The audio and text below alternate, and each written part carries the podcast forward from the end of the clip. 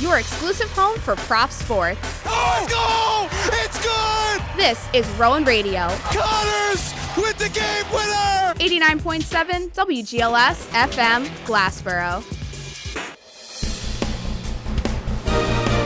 Rowan Radio, 89.7 WGLS FM proudly presents Offsides, a weekly roundtable discussion about the world of professional sports, featuring the diverse perspectives of the Rowan Radio Sports Department. And now, here's your Wednesday host, Aaron Hook. Rowan Radio, 89.7 WGLS FM. Man, it, it feels good to hear Leo Kirshner saying my name as the Wednesday host. Going to be here every Wednesday from 5 to 6 p.m. with you here on RowanRadio.com channel 2. This is the inaugural episode on Wednesdays, as you heard Larry Dielman say on Monday evening. Uh, glad to be with you all. I am not alone, obviously, joined by some fantastic uh, gentlemen in our sports department, Jack Miller and Toby O'Brien across from me in what we've deemed the uh, I guess the the chamber across the glass from me. Uh, I cannot hear them uh, through any other way through my headphones. So, but across the desk from me, I do have uh, our great sports director, Danny Ryan, made an appearance. How about that? The Friday host steps up as as a you know as a colleague of mine, as a um, you know kind of guy stepping in on my show here on Wednesdays. It, it's awesome to see whole sports department coming together here on this Wednesday. We've got a lot to talk about. Uh, we do have another football game tomorrow night. Believe it or not, week one is already come and go. The uh, Monday night a couple of days ago, I know uh, Kobe, you were on offsides on Monday. You guys talked all about that game and Russell Wilson's return to Seattle. So week one is already again come and gone, and we've got Thursday night football tomorrow night. Jack's team, the LA Chargers, uh, will be taking on the Kansas City Chiefs, their division rivals, their AFC West rivals, and Danny, uh, I'll start with you. Both teams 1 and 0 to begin the year. The Chargers coming off uh, a thriller, really, against the Raiders uh, on Sunday evening. They were uh, one of the late window games, the 425 starts. Uh, and then the Chiefs obviously dismantling Arizona on the road. Patrick Mahomes with five touchdowns there. So both teams off to a great start. And both of these teams, not only favorites to win this division, Danny, but really um, make a run for the AFC crown as well. So a really exciting matchup here uh, to begin week two. Yeah, I mean, we're being treated for sure on this next Thursday night football matchup, and it's really going to be an interesting one as far as, you know, there's really no clear winner in this one. There's no clear underdog or favorite, I would say, you know, at the very least, because both these teams, as you mentioned, extremely talented.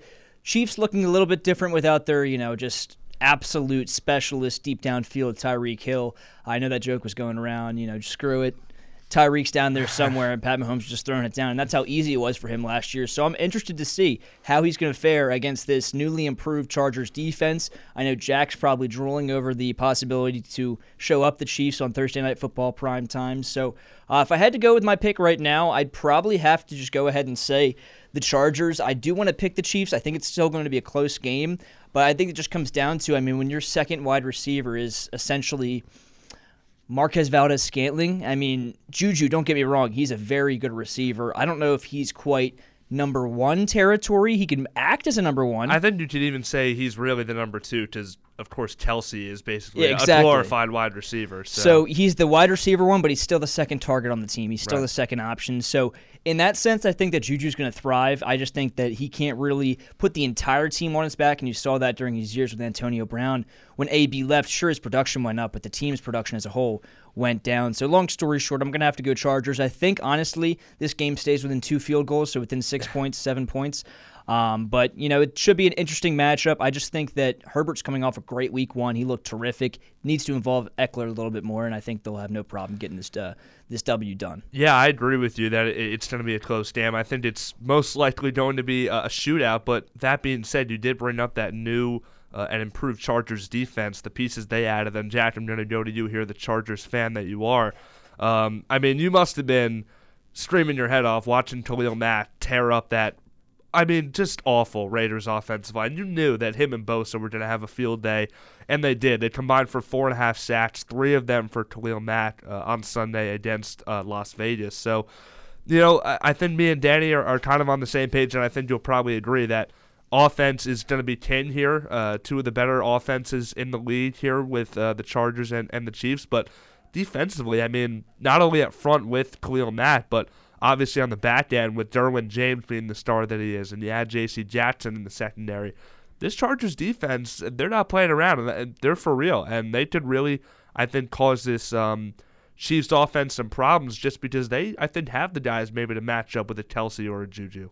Yeah, they do have exactly as you said the the guys uh, on the field defensive wise, and I really I'm a huge fan of the defensive acquisitions that they've had with Khalil Mack, J.C. Jackson, and uh, Khalil Mack showed up, uh, three sacks as you said.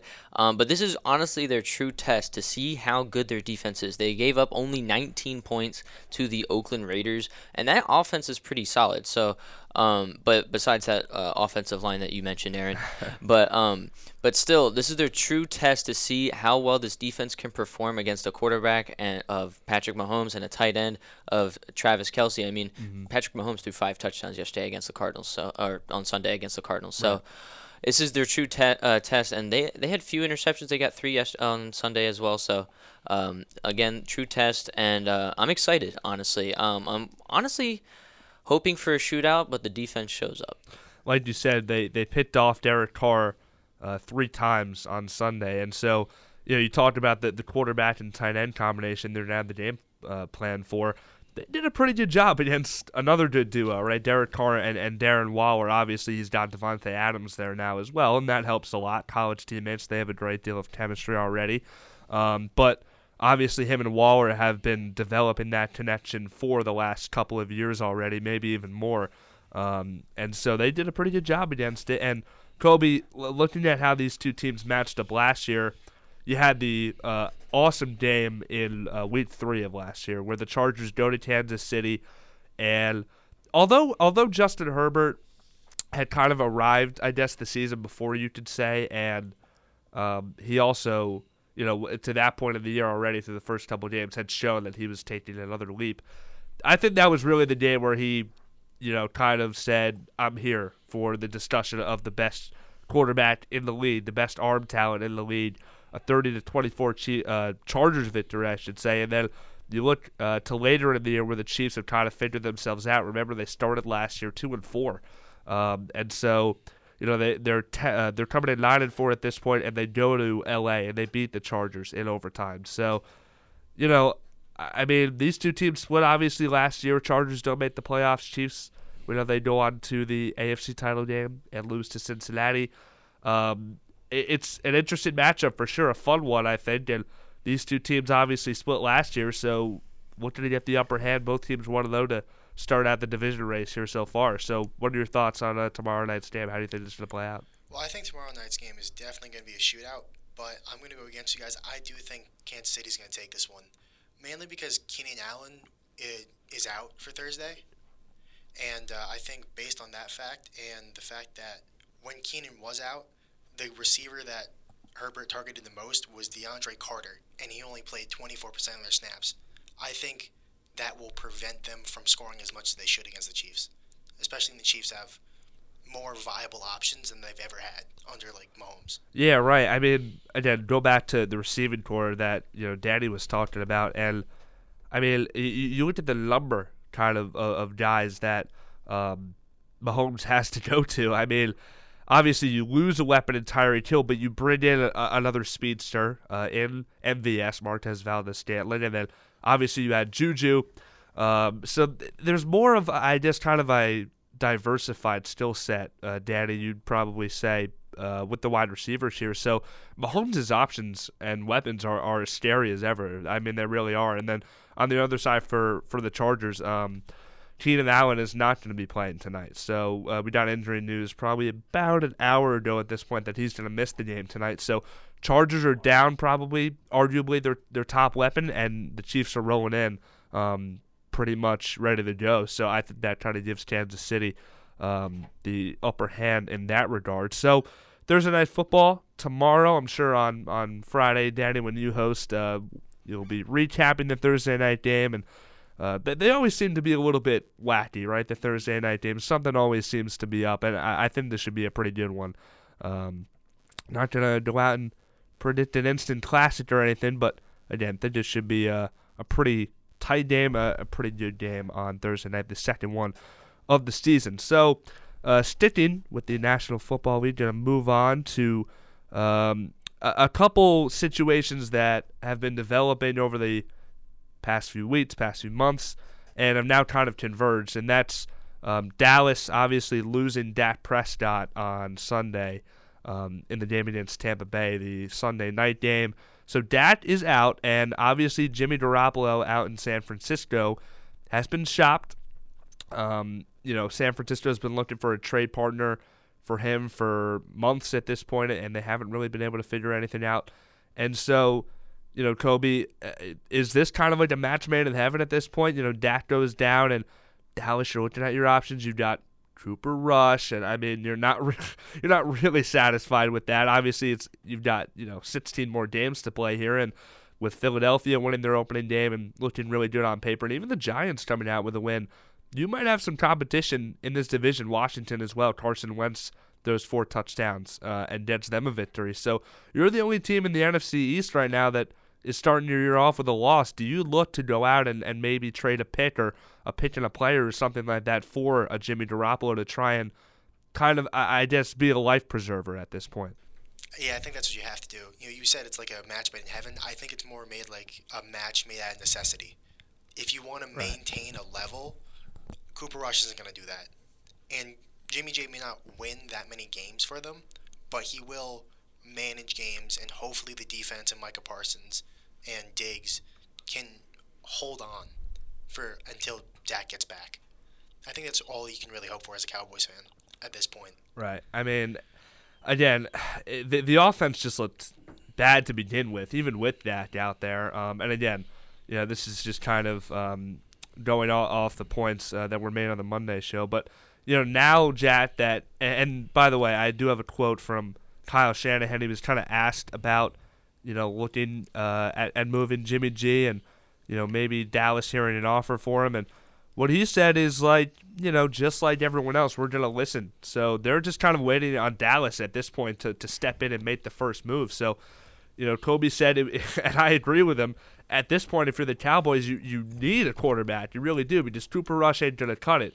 Um, so, I mean, you look around the league and you look at options. I mean, I think at this point, Jimmy Garoppolo – talent wise and just his resume, right? He's led a team to a Super Bowl.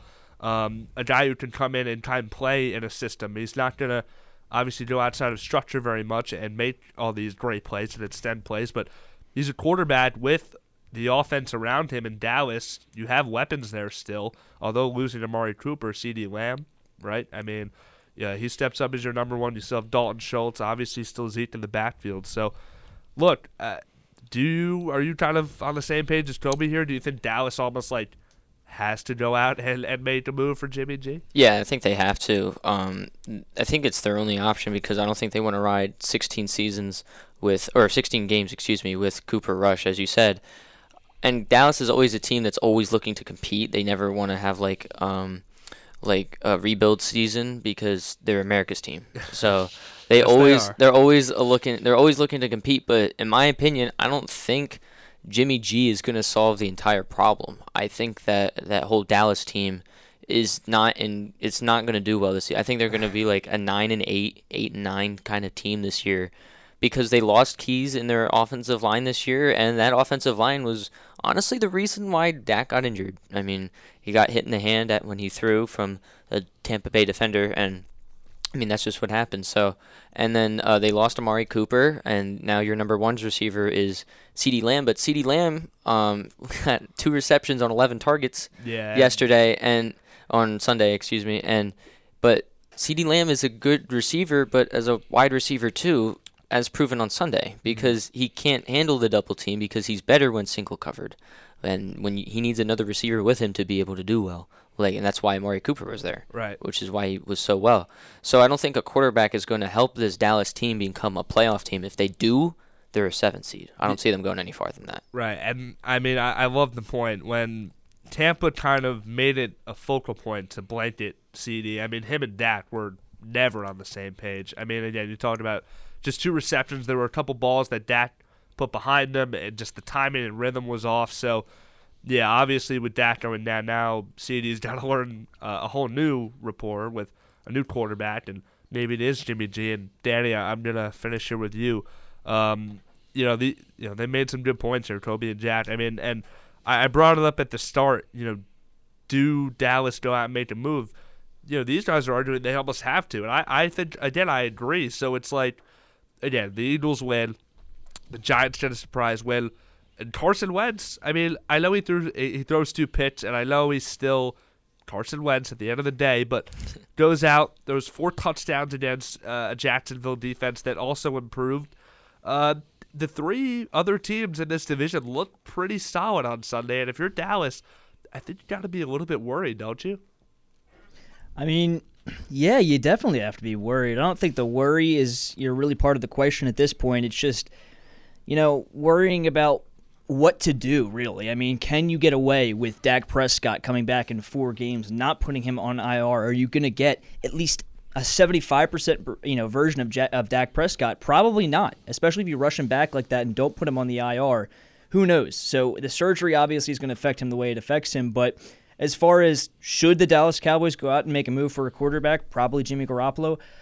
I'm kind of on this side where yes, I think they have to, and if they would like to compete this season, if you'd like to rack up the nice draft pick, so be it. Whatever. I'm fine with that as a Philadelphia Eagles fan. However, I'm also I, I agree with Jack because I don't think this roster, with how talented the you know the NFC East has gotten around the Cowboys, while they just kind of sat complacent, I don't know that getting Jimmy Garoppolo is really going to elevate their chances to win the division. Now, will it get them in a wild card position? Sure, I can say that for, you know with confidence, especially because the weapons, like you just said, if Zeke could have a bounce back year, if CD can become that sure number one, and they get Gallup back eventually, and you know you mentioned their solid receiver or uh, tight end and Schultz, they could make the playoffs. But I don't think that Jimmy G just puts them back where they were mm-hmm. last season with Dak, and you know when they had Amari and that offensive line, you know they made some pretty good points about that as well. I mean, if you can't protect the quarter, protect the quarterback, pardon me, what's the point in getting a shiny new one? So right. there's a lot to consider there. If you can get them for a cheap price, throw it on over because I can guarantee you that San Francisco did not want to keep Jimmy Garoppolo. They only signed him because it made the most logical sense and because why not? Yeah, I mean it's it's got to be a little bit awkward uh, out there in San Fran, especially watching the way that the offense performed under uh, the rookie Trey Lance on on Sunday in Chicago. I know the weather was kind of crazy, and you know they're they're used to playing in Lysol, uh, you know, out, out in Cali, North Cali, get the the sun out in uh, what what city did they play in again? It's not San Francisco. San Francisco. No, uh, it's not. San it's not San Francisco. Man, I'm forgetting. I'll tell you what though, this is every 49ers fan. Oh, Santa Clara, Santa Clara. They're Santa Clara. they're used to nice sunny Santa Clara, and now they go to Chicago where it's like, ugh. I mean, it's I mean, just, it was it was, it was just it was just gross, man. Yeah. So, I mean, I, I guess that's the question though, right? It's like they have to weigh: is Garoppolo gonna put us in a position to really make a run for something this year, or is he just kind of a placeholder? And this year is already kind of lost, and that's got to be scary as a Cowboys fan, obviously. Um, and the way they looked against one of the top teams in the league doesn't really, you know, give you any more confidence. Also, I mean, it'd be one thing if Cooper Rush steps in and you know the defense is all of a sudden playing fantastic and maybe forcing a turnover to give him some confidence. But Tampa pretty much did whatever they wanted. It was 19 to three after three, and then nothing uh, on either side of the fourth quarter. So uh, we'll have to keep an eye on both the uh, Jimmy G and the Cowboys situation. We'll see if they make a move for him uh, and if they are, I would assume they would do so pretty soon because uh, Mr. Prescott uh, is going to be missing some time. So we'll see what America's team does about that. Uh, we're going to be moving on to talk about the uh, MLB, Major League Baseball. Uh, we've got less than a month until the postseason, about three weeks away. Going to talk some MVP races. Um, the uh, the front runner, I think, for the AL MVP might have just strengthened his case last night. Uh, we'll get into some more stuff. We'll go to the NBA and then our top five coming up later in this show. Not going to spoil that. I'm going to, again, take something uh, out of Larry's book and, and, keep it a secret until the end. But for now, uh, we are going to take a quick step off. Going to throw some quick messages your way, and then we'll be back right here on Offsides. This is your host, Aaron Hook, on with. Oh, wrong button.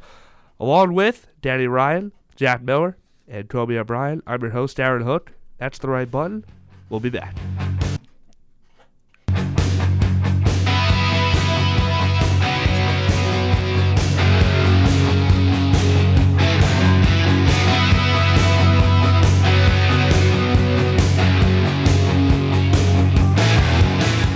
Wednesday nights from 8 to 10 p.m., come party with JT for JT's Rock Evolution where you'll hear the best in 90s grunge through today's alternative rock. Jam to artists like Alice in Chains, Queens of the Stone Age, and Royal Blood, as well as the rock artists of tomorrow. Excellent! That's JT's Rock Evolution, Wednesday nights from 8 to 10 p.m., only on Rowan Radio, 89.7 WGLS FM. The possibility of lung cancer can be pretty scary, especially if you're one of approximately 8 million current or former smokers at high risk. That's why SavedByTheScan.org wants you to know that now there's a breakthrough low dose CT scan that can detect lung cancer early, and it only takes 60 seconds. You stop smoking, now start screening. For an easy quiz to see if you're eligible, visit SavedByTheScan.org. It could save your life. SavedByTheScan.org is brought to you by the American Lung Association's Lung Force Initiative and the Ad Council.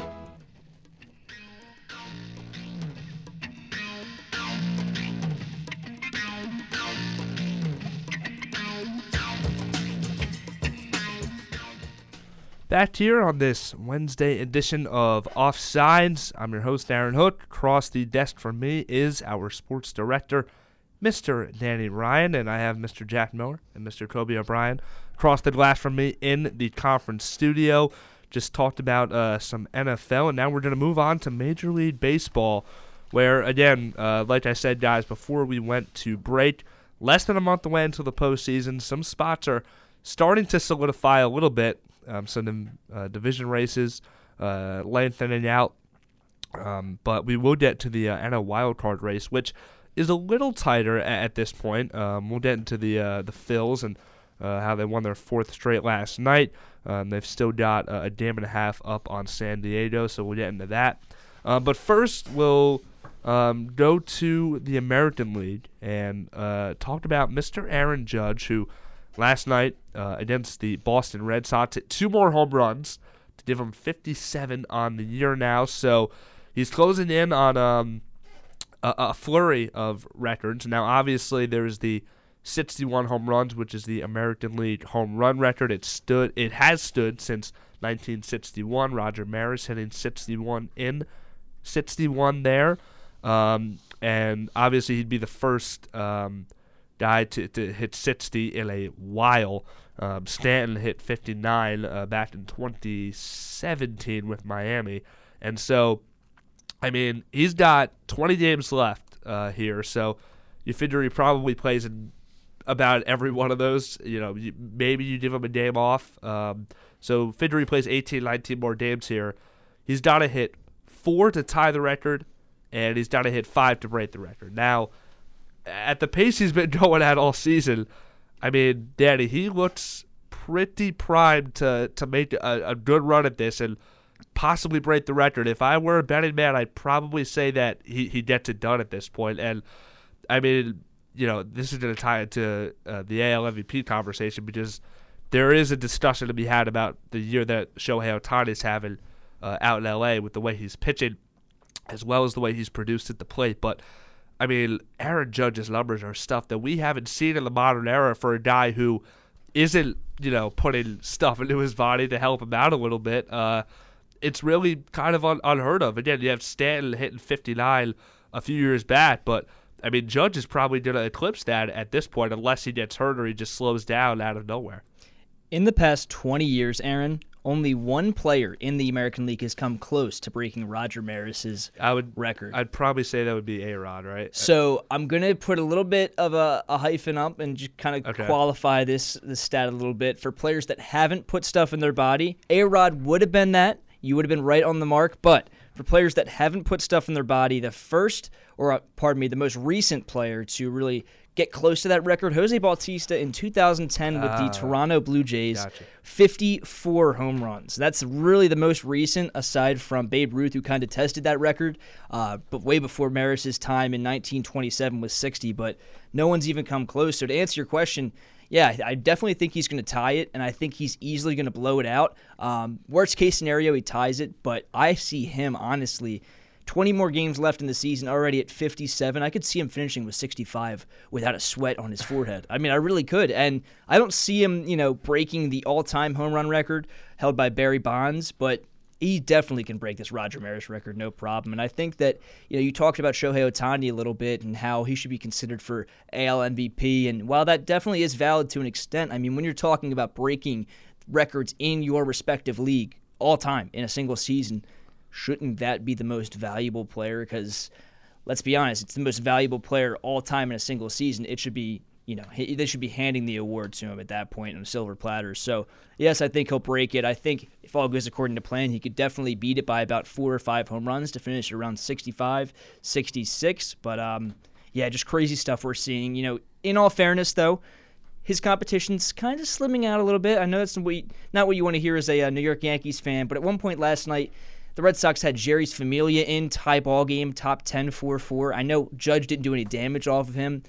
But at this point in the season, they're throwing the white flag. so the two well, home runs a bit inflated last night. You know, night. well, they don't pitch to him very often anymore. To be fair, to, they walked to him in that inning. They did walk him in the tenth, and uh, it came back to bite them. Gleyber Torres had the game-winning hit last night. Uh, bases clearing double the other way. But uh, to get back to Judge, um, Jack, I'm going to go to you. I mean, just the conversation, I guess, um, for for MVP. Um, you know, you look at what he does defensively as well. Now He's been more of a right fielder in the past. He's played pretty much exclusively the corner. He's played a little bit of center here and there. This year, though, Aaron Boone has thrown him basically out there to be the starting center fielder, with Aaron Hicks being just god awful at the at, at the plate, man. He's just you can't play Aaron Hicks every day. Judge is to take it over that role as the everyday center fielder at his size. Plays a good center field. Obviously, uh, he's got the great arm out there. Uh, and then uh, with what he's doing at the plate, I think you could kind of put that together as an argument to counter the Shohei Ohtani argument. Obviously, playing center field every day is not the same as going out and pitching every five days, while you're also DHing the other three or four, right? Like Ohtani is and putting up the numbers that he is. But the, the MVP conversation, I, think it really is interesting. Even as a Yankees fan, I, I really do value the Ohtani argument because there's just not a guy like him who's doing these type of things these days. But at the same time, no one's really doing what Aaron Judge is, is either. So, um, just your thoughts, I guess, on, on, the race, and then if you think Judge is going to break the record. I do think Judge will break the record. I agree with Danny. It's going to be by like four or five. I think, like as you said, without a sweat on his forehead. So, um, Judge will uh, be the new AL leader uh, this season at some point. That's pretty crazy. Just think about that. Yeah, right? a record that stood for sixty years. Yeah, pretty pretty crazy. In a contract year too. Yeah. Well, he's he's gonna get paid by somebody. I hope the Yankees. I know you didn't like that Red Sox comment yesterday either. what Red Sox comment?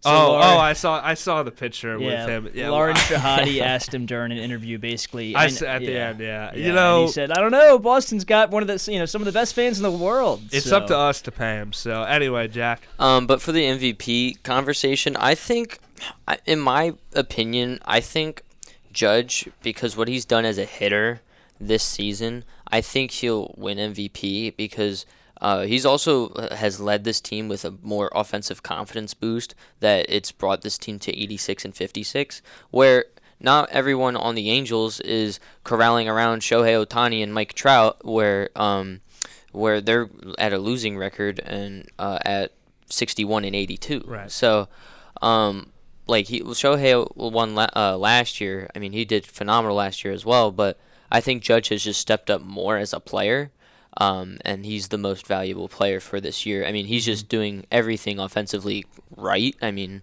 and it's just and everyone's getting getting around him, and it's just giving this entire Yankees team a boost, both honestly, uh, pitching and uh, uh, offensively as well. Yeah, I mean, again, and Kobe, to move on to you here. Um, I did a piggyback off Jack's point. Obviously, the Yankees are a more talented lineup than the Angels, but when you've looked at kind of the slip that they've had, right? They were at one point, I think, like 49 and 16. They were by far the best team in baseball. We're talking like early June here. Um, ever since after the All Star break, it's been a little bit of a rough stretch. Now they have been kind of hot recently, um, but I mean there was a stretch there late July and early August where they were one of the worst teams in the league. Judge was really the only one producing. So I know it's almost kind of like thought on to be near impossible in baseball, but you can make an argument over the past month, Judge has kind of carried that offense, right? And so that's kind of the point Jack made. He kind of gets the team to rally around him. Obviously, when you have Giancarlo Stanton protecting you in the in the lineup, it's a lot easier.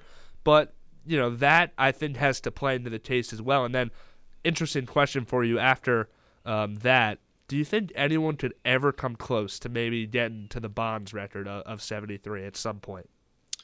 Uh, well, I'll start you off. Like I, to circle back where everyone is, I do think he's going to break the record probably by next week. Uh huh. And then for the Whoa, next week.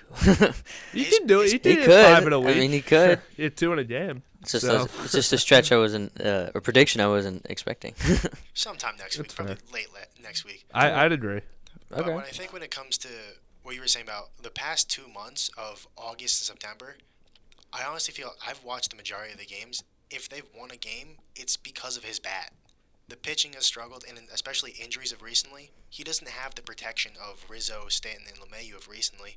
It's just been him with the Yankees spring training lineup, essentially. Yeah, I mean, uh, the guys that they've had in the order around him, actually, you think like the guy they called up, like Oswaldo Cabrera, they hit him lead off at one point, had Judge in the two hole. Um, Gleyber Torres had a big hit last night, sure, but I mean, him and Stanton um, have been not all that great. I know Stanton was hurt for a while, um, but I mean, Gleyber, he's been better this year. He's got close to 20 homers, but for a while, he he wasn't hitting either. So I think he was the one that slumped the most in August. He wasn't Right. getting the hit.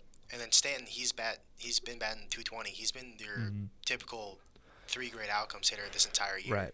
And I mean, yeah, I, I again, I, I, I agree, and um, it's it's just it really is kind of interesting to take everything into account. MVP races in the past, I think, have been kind of more straightforward, but you're having two circumstances this year where Ohtani, I think, has finally put together both the pitching and the hitting. I know he's done it to an extent in the past pretty well, but you know, this year, I mean, you look at his numbers, he's got a combined three and a half WAR. Um, you look at the hitting side, uh, and and what he's done. I mean, he's down over 30 homers, and then he's going out and he's pitching uh, right around a three ERA. And then Judge is just having a historic year, a historic pace with the homers. So it's one of the more interesting MVP races, really of of our time. Um, and I mean, Judge obviously back in 2017 hit over 50 homers as well. He didn't win it that year. Uh, went to Jose Altuve of uh, Houston, who I mean he just hit the cover off the ball that year, hit near 350. Um, and so that was a pretty interesting race as well. And Judge finds himself in, in yet another one of these. So uh, pretty interesting to see how it'll play out. I, I think we're all in consensus, as we said, that he will break the American League record uh, pretty pretty soon here, next couple weeks at, maximum, I think. Um, and so that's gonna flip us to the other side of Major League Baseball. We're gonna talk some NL wildcard race um, because honestly, I mean, you look at all the division races. Obviously, Atlanta and the Mets are neck and neck there. Um, but uh, Philadelphia, you know, the Phillies line back. They're a game and a half up on San Diego. Milwaukee is just two back of that final spot. In the Central, St. Louis, they've got a seven game lead over the Brewers. So Brewers really playing for that last wild card spot with the Padres, who are way back of the uh, best team in the league in, in the Dodgers, obviously. So, um, you know, Danny, Phillies win last night, get their fourth straight. Uh, obviously, they had that really hot stretch and then came back down to earth a little bit for a point, and then, you know, obviously the the cliche kind of panic set in just a little bit, but now I think they're kind of smoothing it out right at the right time here. Just a few weeks left in the season, and you know when Bailey Falter's able to go out last night, give you six solid innings, bullpen holds up. You only score two runs against Miami, but you still win. It's Against good. It's Sandy Alcantara. right against well. an NL Cy Young favorite. Uh, good point. Alcantara on the hill last night for Miami. You like the way that they're able to just kind of find ways to win here as we're getting close to the postseason. Yeah, before I move on to the Phillies, real quick, just like one quick point to add Yeah, about that MVP race. You take Shohei Ohtani off of the Los Angeles Angels roster. They probably finish 30 or 35 games, maybe 40 games under 500. You take Aaron Judge off of the New York Yankees roster, and they'll be below the Orioles in the standings in the AL East right now. I can guarantee you that. So that should make the MVP race pr- uh, pretty clear to you. But as far as the NL wildcard race goes, and the Phillies kind of cleaning it up in the past few games, you mentioned that four-game win streak, and last night just a gritty win against a gritty Marlins team. Honestly, you know I like it, but at the same time, I've been telling a lot of people as a Philadelphia Phillies fan, I'd almost rather them miss the playoffs than to make the first round and just be pummeled by an Atlanta Braves team or a New York Mets team or at the very, you know, best, this is the best case scenario, a red hot St. Louis Cardinals team. I mean, the Phillies, in my opinion, you know, as a diehard Philadelphia Phillies fan, all bias aside, I think that they don't have enough to really get out of the first round. And if they do, it's by a miracle. So I like to see them establish that playoff culture, and it's a good step to take after 11 years. But I don't know. It's just tough for me right now because even San Diego, I could bet on an off night for the Phillies lineup. I think San Diego could outclub us. So it's just a matter of when we're going to be eliminated or if we'll make the playoffs mm-hmm. at this point. I I I can see your reasoning. I'm going to go to Jack Miller here, get his thoughts. Um, it you did bring up the point though. It's been over a decade, so I think just getting in there at this yeah. point, just making the playoffs after having but think about the second it. longest like, How pathetic is that? Like people like the fans and the organization realize that if they get into the playoffs, barring a miracle, they're not going far if to next to the next round.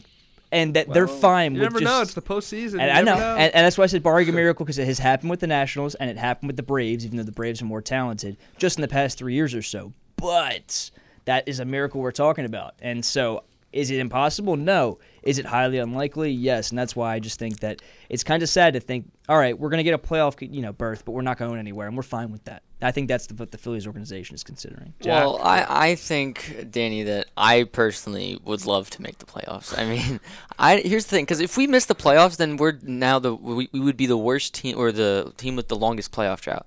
I don't want that on the Phillies, okay? Yeah, because the Mariners, the, Mar- the Mariners are going to go to the playoffs this year in that tight wild card race in the AL, but the I do not want to be considered the uh, the team with the worst You're playoff a glass half so, kind of guy. So I want to make the playoffs. I don't care if we lose. I just want to make the playoffs at this point. I think we could honestly do some damage against the Braves. I mean, this year we've done pretty solid against the Braves. I would not want to go against the Mets in the wild card. I totally agree with that. We can't beat the Mets for crap. So um, if we can, if we have a wild card series against the Braves or even the Cardinals, we've done de- we've done well against the Cardinals as well. So either team, I'm down to play and I'm down to fight for uh, for a Red October. So.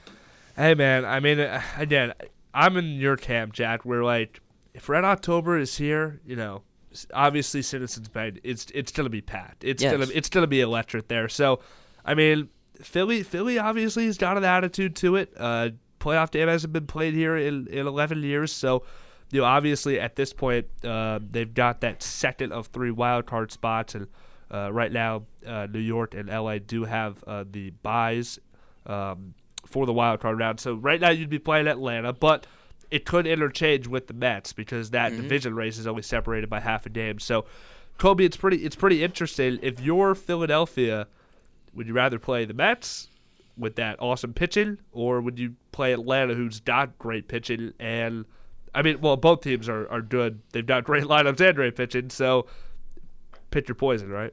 Yeah, it's pick your poison, but you got to go with the Braves But anything else, just because just the one-two punch and in the back end with Diaz, they're just so hard to. It's tough. It's gonna be tough. Yep. So you have to lean more towards Atlanta because there, there, you can make some damage there, especially you know you get a playoff game, you know with all the life that Philly fans are going to bring, mm-hmm. you know, who knows what could happen there. Right. Speaking of the Braves, the uh, Ozzy Albies uh, might be coming back soon. He was he's in AAA right now, and he went five for five last night. Well, there you go. With so. a walk off homer. So uh, well, that's not good for you guys. So yeah, um, but I mean, the Braves are they're still hot. I mean, they're fighting for that spot. But um, I mean, me personally, I'd rather see the Braves than the Mets, just because uh, the Mets are uh, a little bit more talented than the the Braves, especially uh, pitching wise um, between the two. Yeah, I mean, I, I guess your your thought process is who do we want to face in game one uh, on yeah. the road? Do we want to go against, you know, um, I mean, who, who's the Braves top starter this year? Kyle, uh, what's his last name? Uh, Spencer Strider. Spencer, Spencer Strider's been really good. Yeah, um, Strider.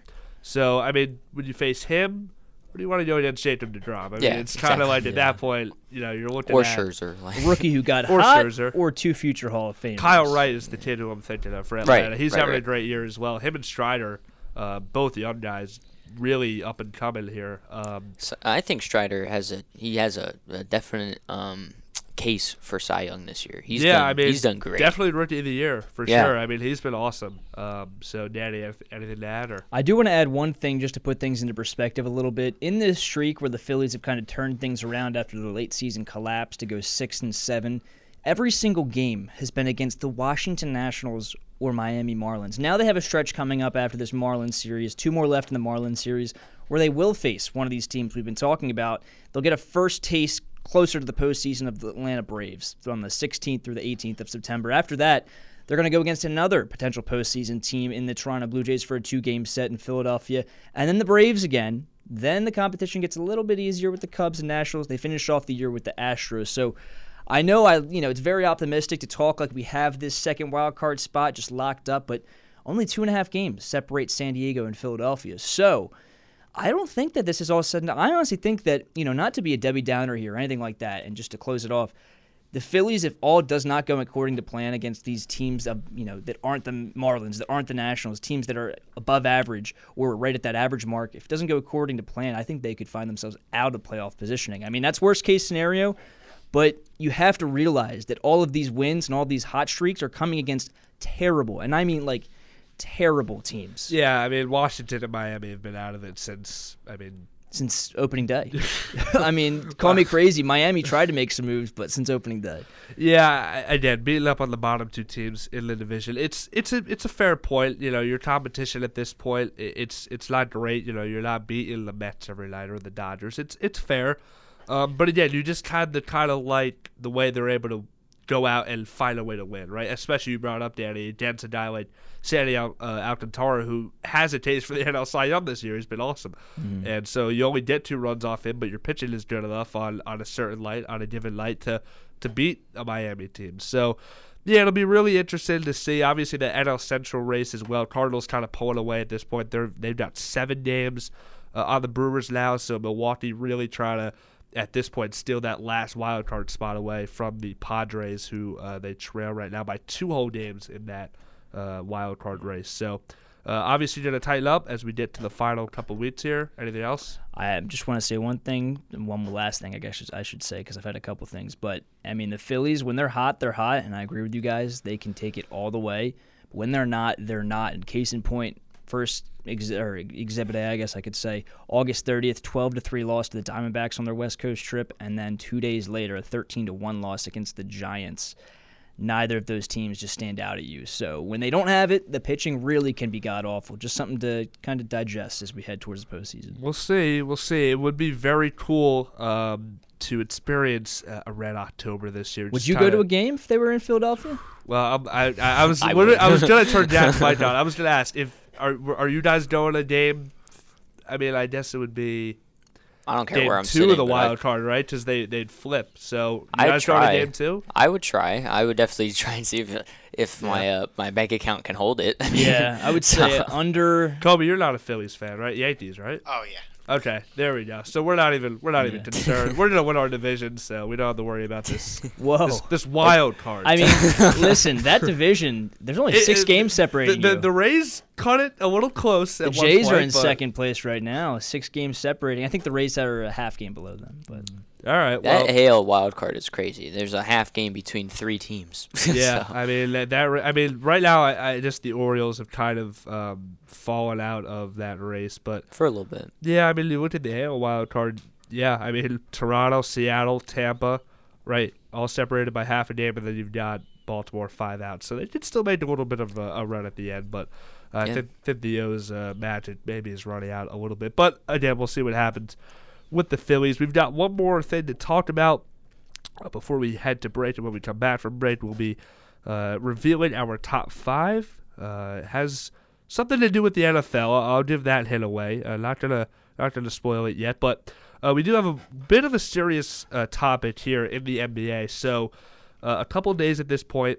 A couple days ago, at this point, I should say, um, Phoenix Suns owner Robert Sarver um, was suspended. He was banned from the league for a whole year by Adam Silver, uh, NBA commissioner.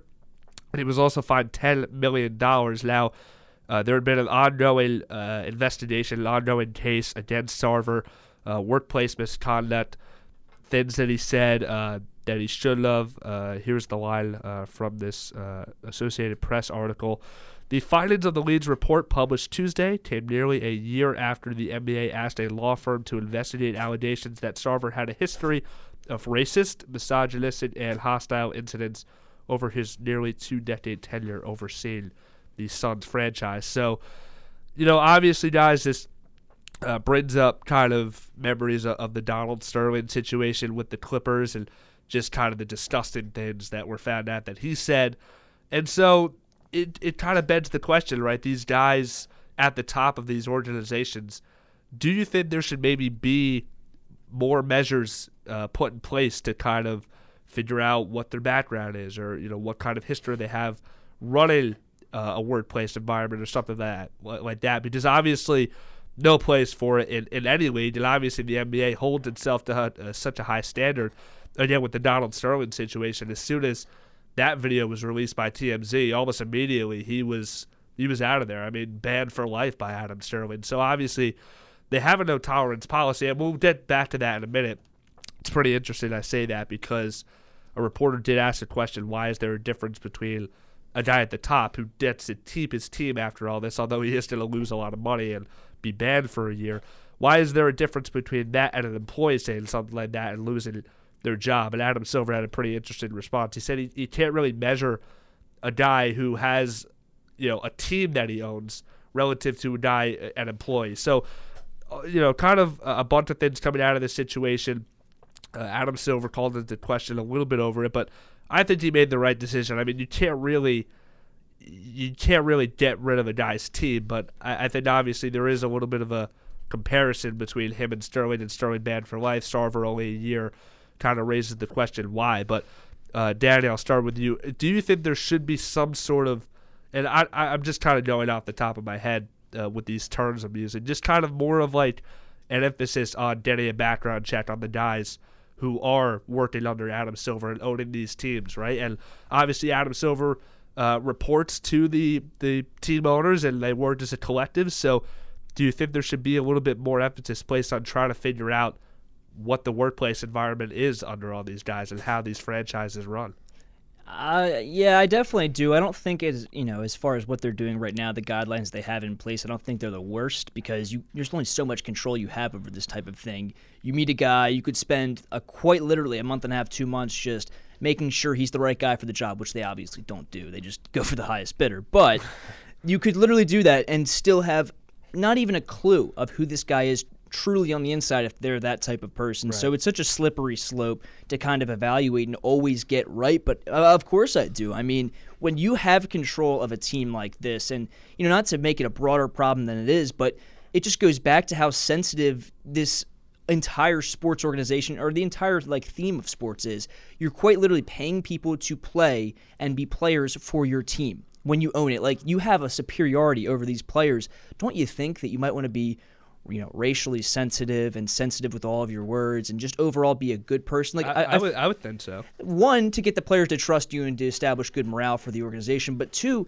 just because you're handling that big of a thing in general i mean you should already have that before you sign up mm-hmm. so if you know you're just you know a guy with a lot of money who has not one clue about this those type of guys should not be getting involved yeah. in this because it'll end up just how this went. I mean, I think NBA owners, need, NBA owners, pardon me, need to take a uh, lesson out of Steve Ballmer's book because he's just been terrific with the energy, yeah. type of guy he is, and this is a guy that came from Microsoft, a huge business, looking to make as much profit as possible. So, you know, long story short, I do think they need to enact some other guidelines to really get to the bottom of this because now, as you mentioned, with it being the second time since Sterner. Uh, it's just, or well, I should say, the first time since Sterner, the second time overall, something like this really has happened. It just kind of ridiculous, and you really need to. I think it really stems with that problem that I mentioned earlier. There's not a process where they talk to these guys for a month or you know even a few weeks to see if they're truly fit to operate an organization in their league, and I think there should be. Why should it just be the highest bidder and a you know occasional background checks? So yeah, um, I mean. It's it, they're they're good points made, and again, the the thing with going for the highest bidder and, and not really getting a sense of, of where guys are coming from. Obviously, you look at their qualifications and what they've done in the past, but it, it, again, it's a good point, Danny. You don't really get a grasp unless you go out and find employees who have worked for them in the past. Mm-hmm. Now, that could be part of something like a background check that the NBA would would implement. But you know, keying in on Robert Sarver here, as I'm going to go to Kobe in the other room. Um, you know, he's been out. He's been ousted by Suns fans for a while for being kind of cheap. Obviously, you had the like DeAndre Ayton thing, um, and even before that, there were talks of like, you know, Ayton maybe be let, being let go um, because they they're just they don't they didn't want to pay him. Um, obviously, they've got a championship, you know, core. They, they haven't won a title now.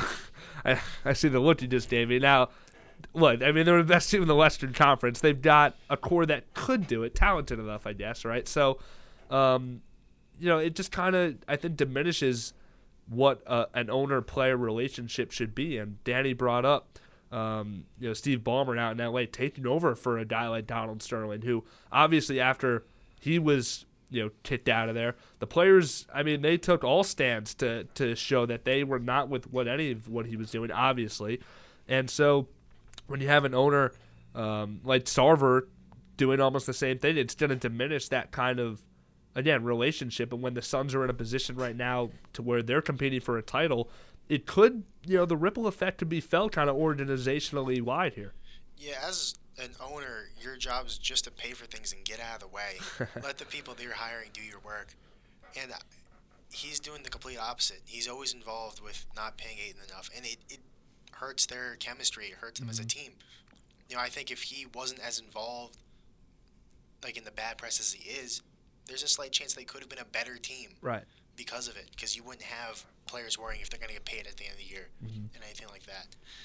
And Very something true. that I was, you know, reading about this, I found it weird because Adam Silver, the first thing he had to deal with as a commissioner was the Donald Sterling thing. So yes. I find it very strange that it's a kind of a double standard this time around. Yeah, I, I, I brought it up, and I, am happy you did again, Kobe. It is it, it it's a double standard. I mean, one and, guy and, and, plus ten million dollars is pocket change to him. Right. Yeah. I mean, yeah. Now, and then he said when he was asked by that reporter, he said, "Well, I, I can't really measure up a, a billionaire getting fined ten million dollars and being banned from the league to obviously a guy working for him." But he already did. Right. So again, it, it's it is kind of weird to look at what he did, and now maybe you think, oh, it's his first um, kind of duty as commissioner to take on this big case. Maybe he wants to make a statement, and that's why he banned Sterling for life. Obviously, I think the comments he made were deserving of that anyway, and I'm not 100% sure of what the exact comments were made by Sarver, but if they're anything close, Jack, um, it, it, the punishment should probably be the same. Yeah, if it's if it's the same thing as what Donald uh, what that Donald had to say. Yeah. I mean, you got to give him the same punishment. I mean, it's that's just the fair way to do it. And I agree with Kobe. Like, I don't get why he's in all these decisions as an owner. You got to let everyone do the work pretty much for you if you're an owner. Yeah, I mean, and he's I, getting involved. Like, and honestly, because of that, that's pretty much what caused him to get uh, a year banishment and this ten million dollar fine. Mm-hmm. So, uh, but who knows what uh, will come next? I mean, honestly, I think some people will be like, why didn't he get a harsher uh, punishment? And he he might uh, extend it maybe uh, two plus years, maybe. Yeah, I mean, we'll, we'll see what happens. And um, I'm going to move on here. Going to go to break really quick before we come back with our top five. But obviously, very interesting situation.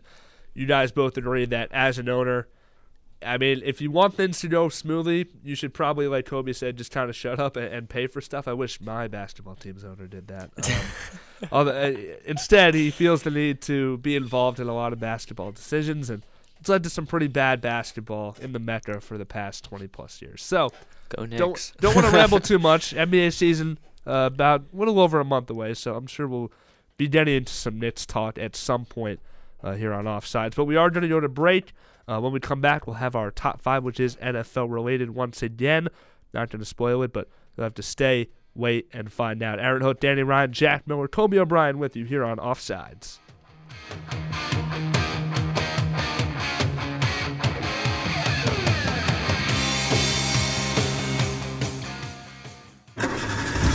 The workday's done. It's time to hit the road. That's where Rowan Radio comes in and the ride at 5. Tune in from 5 to 6 p.m. for the music that matters and the songs you want to listen to. Give us a call or send us a text, and if we've got it in store, we'll play it over the air. But if you just can't get enough of the 70s, 80s, 90s, and beyond, let us pick the music while you drive. That's The Ride at 5, Monday through Thursday from 5 to 6 p.m. only on the station with more music than anyone else. Rowan Radio, 89.7 WGLS FM. If you're worried your friend may be struggling, remember, you don't have to be there to be there. You could say how are you or get a fake tattoo. You could ask with an app if it works for you. You could chat on the game, kick off your flip flops. You could ask on your couch while you binge watch. Whatever, whatever, whatever gets you talking.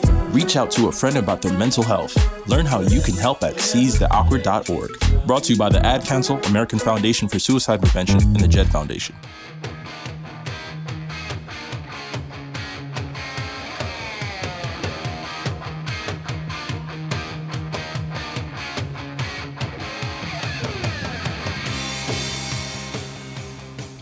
Back here on this Wednesday edition of Offsides. I'm Aaron Hook, joined alongside Danny Ryan across the desk from me here, and in the conference studio, Mr. Jack Miller and Mr. Kobe O'Brien.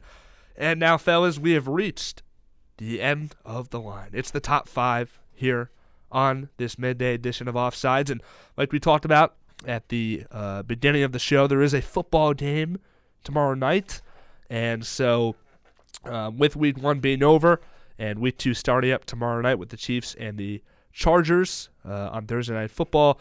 Gonna do a, a little bit of, uh, you know, I guess I can't call it Monday morning quarterbacking, but uh, go back a little bit uh, uh, on the past week, and we're gonna rank our top five teams in the NFL heading into week two. Now, you know, obviously, um, your ranking is gonna be influenced by what happened on Sunday, but uh, I think all of us kind of had our preconceived power ranking or something loose like that, just kind of where everyone stands. And so that could have uh, something to, to play into it as well. And I'm going to start by going to the other side of the glass. Mr. Jack Miller, would you like to start us off with your top five NFL teams heading into week number two? So, number one, got the Bills. I think that Bills team is unstoppable. I wouldn't be surprised if they got more than uh, 13 or more wins this year. I mean, they just absolutely dominated against the Rams. Number two, Kansas City Chiefs. After what Patrick Mahomes did, he's he's showing up and he's saying that he's still here. So put them in number two.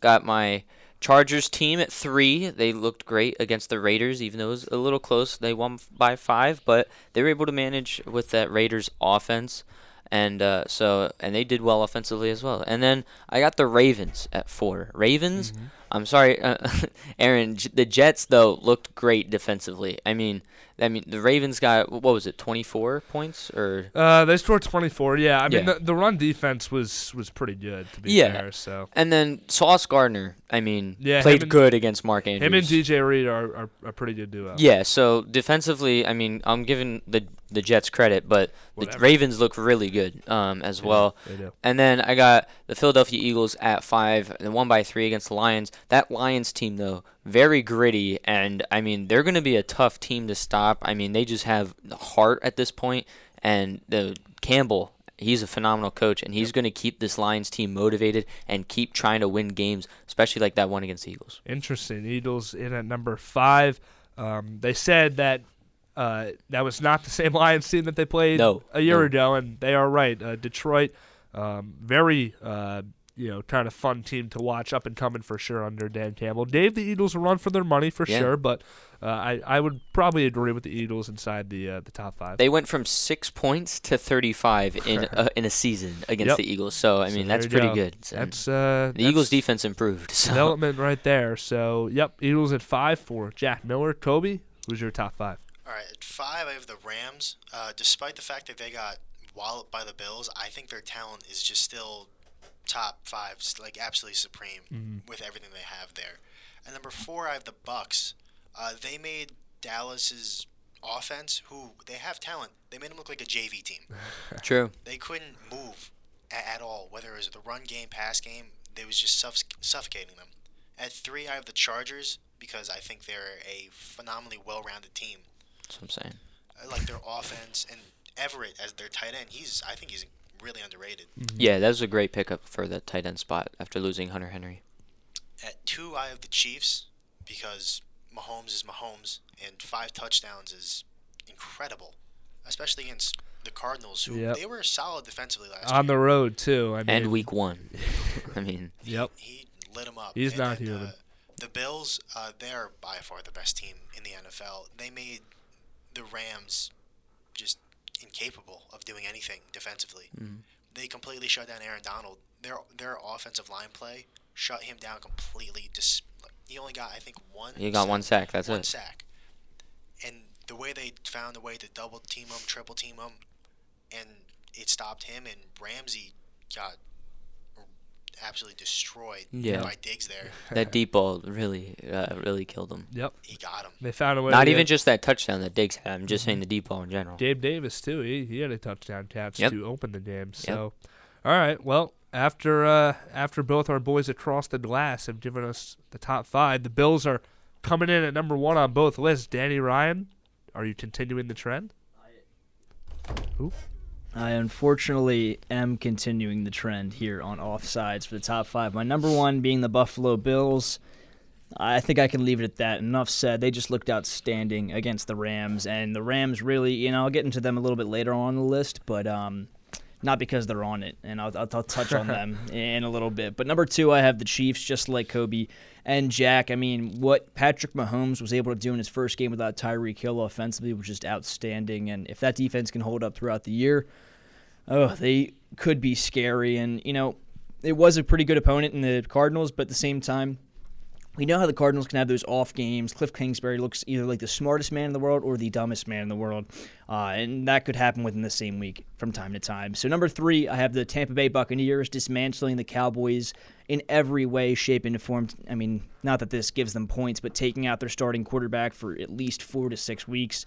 Uh, that just shows how hard they're playing, how talented they are, in my opinion. I just think that that's one of those veteran squads you can't count out, and they had one of the better weeks in week one. Number four, I have Jack's Los Angeles Chargers. They played a pretty good game uh, against the Las Vegas Raiders, a better one than the Raiders, obviously. Um, and their defense did show up, but the one thing that worries me when you face a top receiver in the uh, like the Chargers did and Davante Adams, they limited Darren Waller, but Adams had a day, even with a very bad day from Derek Carr. So that just worries me a little bit as far as the secondary goes, uh, but nothing too crazy as far as the Chargers worries go. And the number five, I have my Philadelphia Eagles. A little bit closer than I expected against the Lions. They had a late comeback there, so definitely a lot to clean up on the defensive side, but a win is a win. We need to see more Jalen Hurts passing next week. Loved what I saw on the ground from him, but I think this team, when they're fully clicking, they have a few weeks under their belt, could be one of the top five teams in the league. And my honorable mention, as you know, Aaron, I include this all the time. I have to go with the Baltimore Ravens solely because of how explosive, for the first time, honestly, in the Lamar Jackson era, I can say they looked in the passing game. I mean, you don't have Marquise Brown there, and somehow this passing game opens up. It was pretty impressive to me to see him take that leap. Yep. Um, so I mean, you talked about that passing attack, and the Jets again um, did a pretty good job against the run game. I think it was the lowest rushing yards the Ravens have had in the Lamar Jackson era. So, I mean, Jets did a solid job on the ground, I guess. I mean, you know, we put up nine points. It's not really going to help, but it's a different topic for another day. Um, so, getting to my list here, I had a very similar list to uh, Danny, all you guys really, um, and I am going to continue the theme. So a clean sweep here with the Bills at number one. Um, I mean, you guys have pretty much said everything that I'm going to say at this point. Josh Allen, great talent all around, just a stacked uh, team, offense, defense. Sean McDermott, great coach. I've got them at one. Uh, the Chiefs right behind him at two, with Mahomes really kind of coming out in week one and and telling us all that he is he's not going anywhere. Not that we really thought he was, but you know, ever since that 50 plus touchdown year, he hasn't been able to quite repeat that success. But he came out in week one, and, and I mean, him and Kelce looked as good as ever against the Arizona defense. So I've got them at two. At three, I've got uh, the Bucs. So I mean, Tom Brady's still, for my money, a top four, five quarterback in, in the NFL. Um, and like Colby said, they were able to shut down that Dallas offense. That defense is loaded. The pass rush is stacked. Um, Brady's got all sorts of weapons around him and uh, he's got a new one now in Julio Jones to work with as well, just you know in case he needed a, another toy to play with. So That's three for me with the Bucs. Chargers come in at four um, with Herbert at the helm. I really don't think you can count them out this year. I mean, uh, obviously, Keenan Allen not playing tomorrow night, but the duo with him and Mike Williams on the outside. Ekeler is going to get more involved at some point. The, the stars they added defensively, I mean, it's one of the shiniest rosters, I'll say, in the NFL. A ton of big names out there in LA for that Chargers team at number four. And at number five, I was thinking about the Eagles, but I decided to go with the team they're going to play this week, and that is the Minnesota Vikings. Wow. Vikings, um, you know, to me, man, I, the the Kevin O'Connell system that uh, is coming over with the new coach is going to make that offense just a well-oiled machine. And I know 20 points against uh, you know Green Bay, who is a good defense. I know 20 points isn't like okay they killed him or anything, or they you know ran laps around him, but I mean Justin Jefferson was open pretty much every play, and they manufacture touches for him now. He was already like a top four or five wide receiver, and now they're just going to get him looks right off the ball where he can do stuff in space. I think a big year offensively is coming from Minnesota. Defensively, they've got that pass rush duo. Za'Darius Smith and Danielle Hunter are, are both ridiculous. So got Harrison Smith on the back end. So then Minnesota is going to grab the top five for me and get into my number five spot. Again, although I was thinking about uh, pretty seriously putting the Eagles there as well. So that's all of our lists. We all agree that the Bills are the number one team in the NFL. NFL Week 2 starts tomorrow night. Chiefs and Chargers Thursday night football. That'll be a fun one. And this has been it for uh, the inaugural edition of uh, Offsides here on Wednesday evenings, every Wednesday, 5 to 6 this entire semester. You can catch me, Aaron Hook, as your host. Want to say thanks to my three co hosts today Danny Ryan, Jack Miller, Colby O'Brien. Uh, we'll be back on Friday with Mr. Ryan across the table from me hosting. So we will see you all then. Have a great rest of your evening. You've been listening to Offsides, a weekly roundtable discussion about the world of professional sports, featuring the diverse perspectives of the Rowan Radio Sports Department. Tune in next Monday, Wednesday, and Friday at 5:30 for another edition of Offsides, only on Rowan Radio 89.7 WGLS FM.